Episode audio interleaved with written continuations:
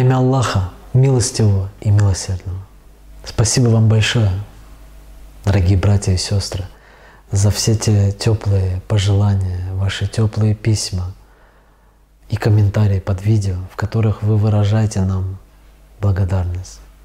Так вот, хотелось бы выразить вам нашу благодарность за все вот эти добрые послания, которые мы собрали словно букет для всей нашей команды.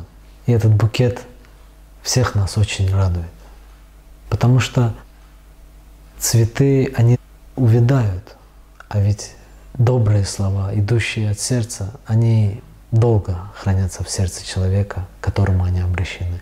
И поэтому от лица всей нашей команды я выражаю вам нашу благодарность. Спасибо вам. Сегодня мы хотим ответить на некоторые из ваших вопросов. Начнем с вопроса, который прислал Руслан из Дагестана. Руслан спрашивает, что такое на самом деле ислам? Это хороший вопрос. Простой, но в то же время очень важный и глубокий вопрос. Итак, что такое ислам на самом деле?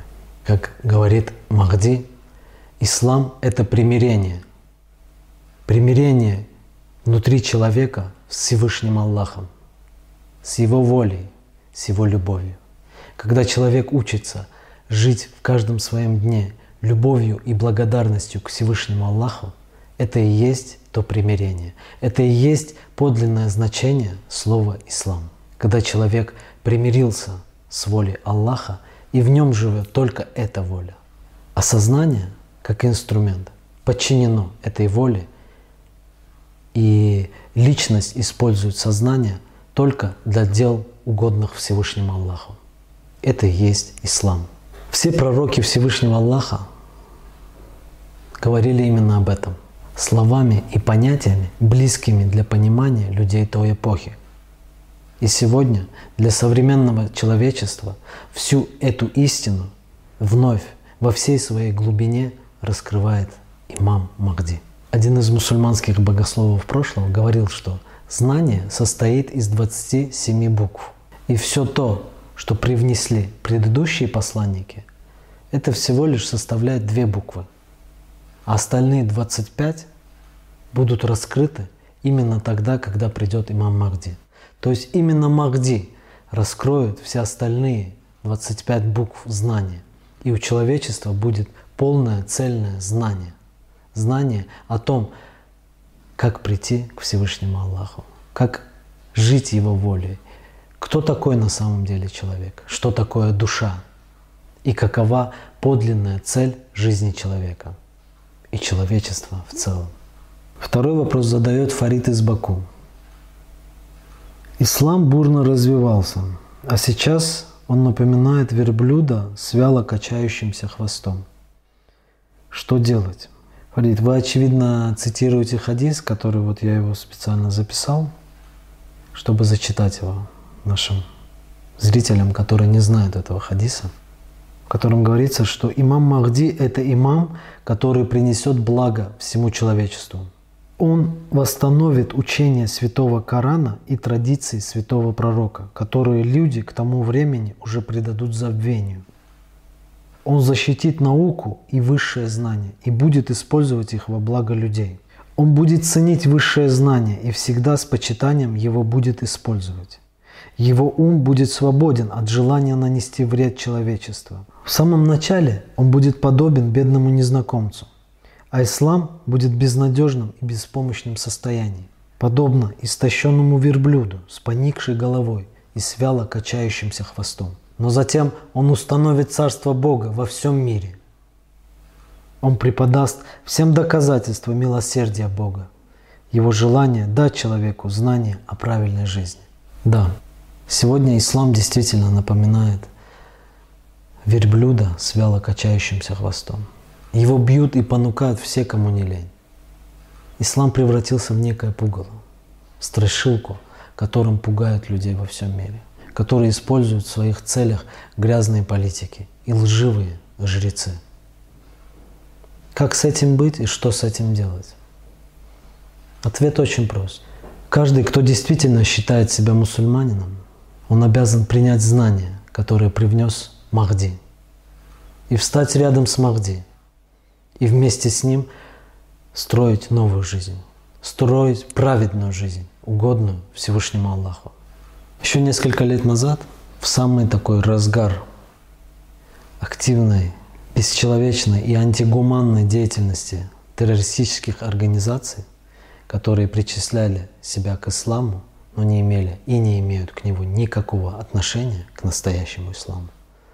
Так вот, в самый разгар деятельности этих организаций, когда СМИ во всем мире лили грязь на ислам, и когда сами так называемые мусульмане молчали, безропотно все это принимая, имам Махди выступил по телевидению он выступил на АЛЛАТРА ТВ и на весь мир заявил, что ислам – это самая миролюбивая религия, что ислам – это религия любви. Один человек встал на защиту целого миллиарда. Он защитил ислам и сказал правду. И тогда в ответ на это лживые и продажные СМИ начали травлю. Они начали выть, словно шакалы.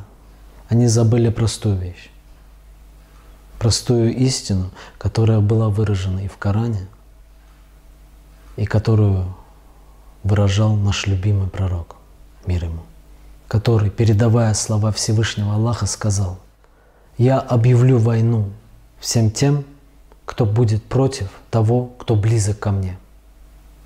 Также в Коране сказано, что кто является врагом Джибрииля, Микаила, и всех посланников Аллаха, то тому Аллах является врагом. Так вот, эти шакалы мало того, что сами занимались богоборчеством, так еще и распространяли это, эту ересь через подконтрольные им СМИ. Но истина все равно восторжествовала. И правдиво сказанное слово остановило всю эту вахханалию. Мусульманам всего мира необходимо знать об этом – знать о том, что один человек встал на защиту всего ислама. И сегодня задача всех мусульман мира – сплотиться вокруг этого человека, вокруг той истины, которую он принес по воле Всевышнего Аллаха. Как говорится в одной из передач, люди уже разделены на тех, кто служит Всевышнему Аллаху, и тех, кто являются рабами Иблиса – и об этом сказано в Коране, в 30 суре, 43 аяте. «Обрати свой лик к правой вере до того, как придет необратимый день от Аллаха. В тот день люди будут разделены на две группы. И отвечая на ваш вопрос, Фарид, скажу так. Важно, чтобы каждый мусульманин, кого действительно волнует этот вопрос, он для себя определился, на чьей стороне он хочет быть кому он хочет на самом деле служить. Если он выбирает служение Всевышнему Аллаху, то он становится воином армии Махди. И тогда, чем больше таких будет преданных, искренних воинов Аллаха, тем скорее мир изменится. И тогда ислам в своей чистоте будет по всему миру. Отвечая на ваш вопрос, Фарид, и резюмируя все вышесказанное, чтобы ислам возродился и перестал быть верблюдом с поникшим головой и вяло качающимся хвостом, необходимо принять знание Аллатра, начать самому жить ими и рассказывать об этом, делиться этой истиной со всеми теми людьми, которые по воле Аллаха, быть открытым и готовым принять руководство Махди. Ведь, как сказано в хадисе, тому, кто примет руководство Махди, обещан рай. Следующий вопрос. Он пришел от Лукбека и касается бороды.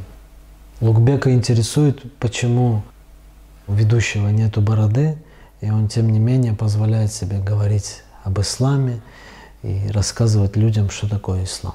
Но, во-первых, наличие либо отсутствие бороды не являются показателем имана. Пророк Мухаммед, мир ему, в одном из хадисов, говоря об имане, сказал, точнее, он показал на грудь и три раза постучал себя по груди, сказав, что иман находится здесь. И в другом хадисе сказано, что Аллах не смотрит ни на вашу внешность, ни на ваше богатство. Он смотрит на ваши сердца и ваши поступки. Поэтому борода не имеет никакого отношения к иману, к вере человека, к тому, что находится внутри человека, тому, как человек стремится к Всевышнему Аллаху. Ибо его стремление, его иман, он выражается прежде всего любви и благодарности Всевышнему Аллаху, к почитанию и почтению Его. А борода – это всего лишь внешняя атрибутика. Люди оправдывают ее, ну, точнее, свою лень, потому что это действительно неохота каждый день ее брить, да? А так, оправдывая свою лень тем, что, мол, пророк так жил и к этому же и призывал, говоря о том, что те, кто последует за моей сунной, за тем, как я жил, они будут действительно праведными мусульманами. Но позвольте, разве он говорил о бороде и о коротких штанишках? А жить как пророк – это означает прежде всего жить своей любовью к Всевышнему Аллаху, своей благодарностью в каждой минуте своей жизни. Вот так именно и жил наш общий любимый пророк, мир. И призывая мусульман следовать своей сунне, он не говорил о том, чтобы они следовали внешним каким-то атрибутам. Ведь борода, вот э, ее многие люди на севере еще в древности, они тоже, скажем, у них тоже были бороды. Почему? Потому что на севере в эти морозы э, не очень удобно и комфортно каждый день ее брить. То же самое в пустыне. Она защищала от жары. И поэтому в сегодняшних, в современных условиях отпустить себе бороду до груди и при этом считать себя праведным мусульманином, а внутри, когда человека живут ненависть, агрессия, злоба, незнание Аллаха, наконец, то это по меньшей мере просто лицемерие и фарисейство. И считать бороду признаком веры – это глупо. Следующий вопрос задает Джамал. В одной из передач Махди говорит, что Иса алейхиссалям был Божий сын, и что он Бадхисатва. Как это понимать? Он говорил это с позиции христианства как религии, но не как учение, которое было привнесено Исой. И ведь там же было сказано, что все дети Божьи, и что Мухаммад тоже был Божий сын. Я понимаю, что могут возразить некоторыми аятами, в которых говорится, что у Аллаха нет детей. Но ведь речь не идет о физическом отцовстве наших тел. Речь идет прежде всего о духовном. Ведь дух каждого из нас создан Всевышним Аллахом. Ведь каждый из нас – Его творение, Его создание, Его дитя. Но тот каждый, кто стремится жить Его волей, кто стремится к своему Создателю. Вот когда человек действительно искренне стремится к Аллаху, стремится вернуться к Нему, когда для человека мирские блага не значат ничего перед вот этим стремлением, перед этой жаждой вернуться к Всевышнему Аллаху, вот тогда человек становится дитя Божие. И именно в этом смысле и говорил Махди. В самом высоком, самом чистом, самом духовном смысле этого слова. То есть таковыми, то есть детьми Божьими мы становимся, когда мы выбираем именно служение Всевышнему Аллаху. Что касается момента Бадхисатва, что это значило? Ну вот Коран утверждает, что Иисус пришел от Бога. И в Коране Иисусу дано определение, которое не дается никому другому. Его называют Духом Его. И об этом говорится в 4 суре, в 171 аяте. О люди Писания, не проявляйте чрезмерности в вашей религии и говорите об Аллахе только правду. Мессия Иса, Иисус, сын Марьям, Марии, является посланником Аллаха. Его словом которое Он послал Мариям, и духом от Него. То есть ни о ком другом из посланников так не говорится. Именно об Иссе так сказано. А в другой суре, где упоминается Духа Его, уже говорится о Святом Духе. Среди тех, кто верует, это говорится в 58 суре в 22 аяте. Среди тех, кто верует в Аллаха и в последний день, ты не найдешь людей, которые любили бы тех, кто враждует с Аллахом и Его посланником. Даже если это будут их отцы, сыновья, братья или родственники. Аллах начертал в их сердцах веру и укрепил их духом от Него. В данном случае как раз-таки речь идет о Святом Духе. Таким образом, Коран раскрывает нам то, что от Всевышнего Аллаха в мир было послано только два духа. Это Иса и это Святой Дух. И каждый из них параклетос.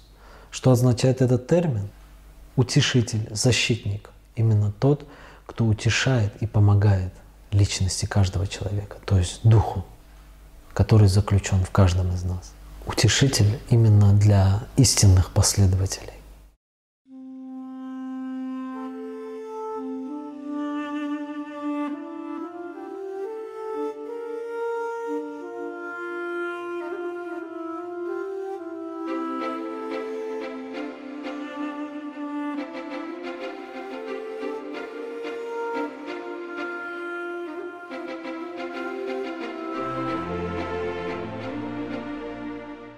Следующий вопрос задает Карим. Что необходимо сделать, чтобы во всем мире был ислам? Это хороший вопрос. Прежде всего быть честным самим собой. Принять те знания, которые принес Магди. Самому ими жить. И рассказывать об этом людям. Всем людям. Чтобы во всем мире был ислам, важно, чтобы мусульмане подлинные, настоящие мусульмане перестали бы молчать и начали бы говорить правду. Правду о настоящем исламе, правду о знаниях, которые привнес Махди. И чем больше будет таких людей, и чем активнее и сплоченнее они будут действовать, тем скорее истина Аллатра разнесется по всему миру, и тем скорее наступит ислам во всем мире. Опять-таки, про это мы уже сказали, ислам в самом высшем, самом чистом смысле этого слова. Ислам как примирение внутри себя с Богом, с Его любовью. И жить ответной любовью. Вот кого можно считать мусульманином? Да? Разве только тех, кто живут этнически в тех странах, где традиционно исповедуют ислам? Нет. Такое отношение это неправильно. Каждый человек, который искренне стремится к Богу, который стремится жить Его законом, его можно считать мусульманином, человеком, который принадлежит Богу. И при этом не важно абсолютно, какой традиционной религии он принадлежит. Ведь и о людях Писаний тоже сказано в Коране. Почему толкователи Корана, вот эти современные все шейхи, алимы и так далее, почему они забывают про эти аяты? Почему они вам про это не рассказывают? Про то, что и среди других последователей других религий есть также преданные люди, преданные Аллаху. И среди иудеев, и среди христиан. К примеру, в суре Аль-Майда, то есть сура Трапеза, в 82 аяте сказано, «И несомненно ты найдешь, что ближе всех в любви к уверовавшим те, кто говорит «мы христиане». И это потому, что среди них есть иереи и монахи, которые гордыни лишены и не возносятся над другими. Следующий вопрос прислал Насип. Сейчас читаю серию книг Сансей и наткнулся там на изображение пирамиды с глазом. А ведь в Ютубе мусульманские проповедники говорят о том, что пирамида – это знак масонов. Как вы объясните это? Ну, во-первых, дочитайте Насип до четвертого сенсея, четвертого тома. Там рассказана подлинная история того, как э, свободные каменщики превратились в вольных каменщиков и как на самом деле произошла вот эта подмена. И внимательно посмотрите на сами пирамиды, и вы увидите разницу.